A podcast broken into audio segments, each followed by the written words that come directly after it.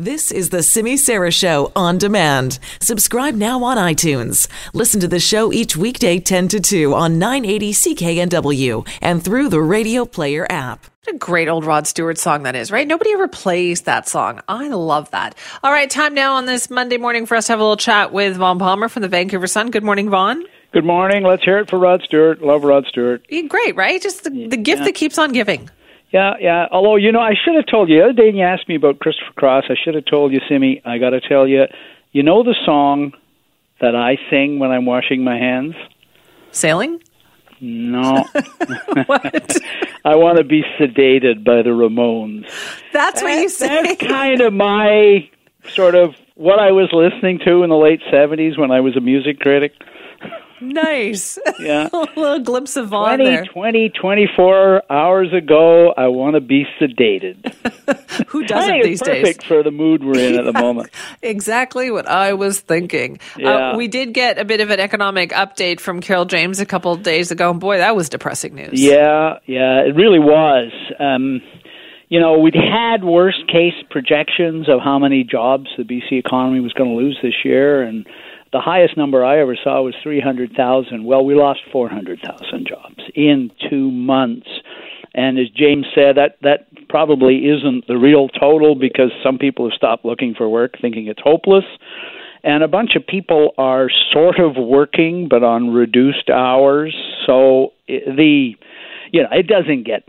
I, I asked her, is this as bad as it gets? And she said, I don't know.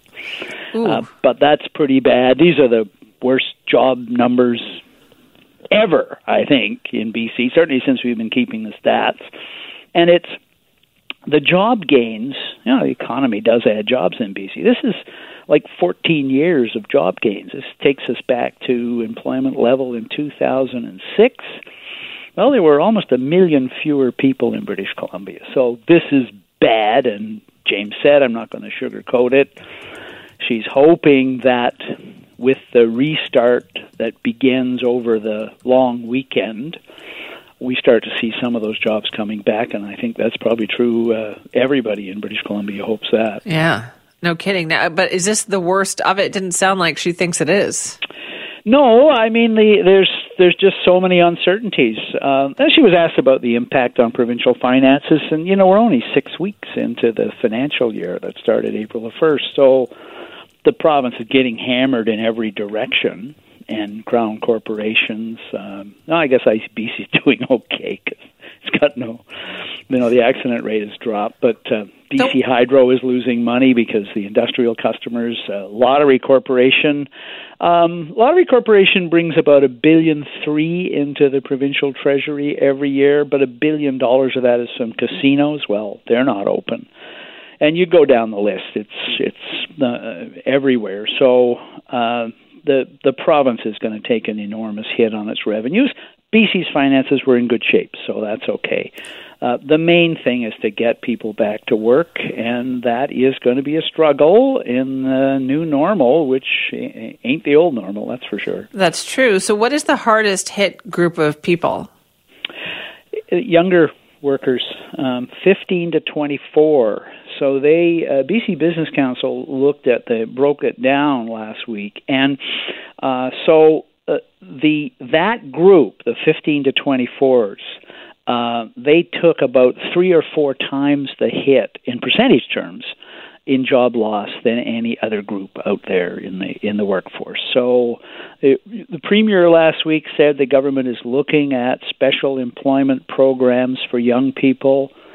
Um, yeah, this is a depressing start on your working life, and a lot of the jobs that those people work in, of course, the service industry, restaurants, every area that's affected is affected for them. So the government is looking at one of the things they're looking at is to try to update skills training, expand that, so that you could work on getting a career at least uh, in the long run. So they're they're trying to do some things for it, but that group is especially hard hit. Right. So, what does Dr. Henry have to say about all this? Well, she got asked about it. Uh, she got asked about it by Mike Smith on on Friday after the numbers came out, and uh, she got asked about it again during the briefing on Saturday, and she said, "Yeah, w- we know, right? We know that this is really bad. And she said, uh, you know, she she mentioned you get little bits and pieces of the Dr. Henry biography and these things. She got asked about restaurants, and she said, "Yeah, I used to own a restaurant, really, part, part, of a restaurant. Yeah, so I know what a you know what a, a back to the wall kind of business that is. So yeah, we discovered the other day that she's a hockey fan, right? So you, we, we, someone's going to be able to put together a, a long story on Dr. Henry when we get all these bits and pieces strung together. But anyway, she said, yeah, very sympathetic, but the big but is you don't want all these businesses to start reopening with the best of intentions and luring their customers back in and then have us hit another outbreak where we have to slam on the brakes and back off the rules and bring back some restrictions.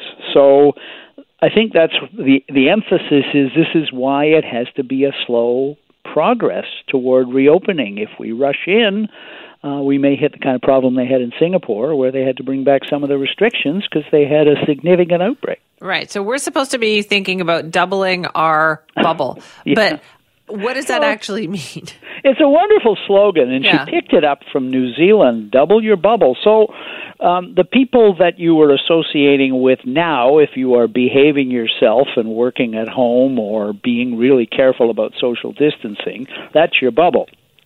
And you the idea of relaxing the restrictions after the long weekend is you double your bubble.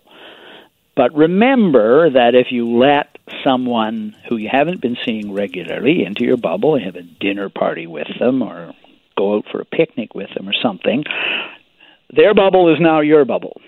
And uh, there's been I said a couple of things over the weekend about this that this is more of a dilemma than one might imagine because um, whose bubble do you, do you merge yeah. with, right? I mean, uh, because remember they may be doing the same thing, but they may be merging with a different bubble.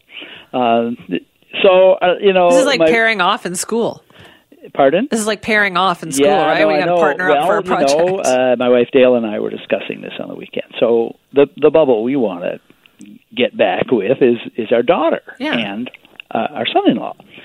But of course, they have you know the son-in-law has my daughter has in-laws as well, right? So that's now we now got three bubbles going here, right? So you know we have to work this out, and and that's what she said. She said you have to work it out, and she said the thing that really should guide you in doing this is people in the high risk group.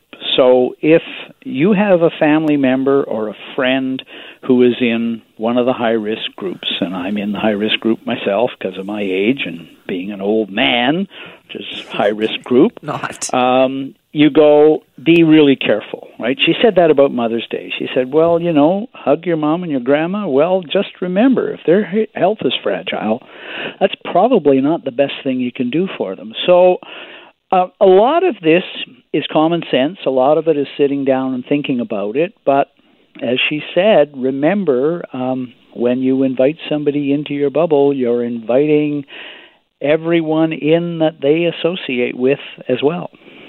So true. Vaughn, thank you. Bye bye, Simi.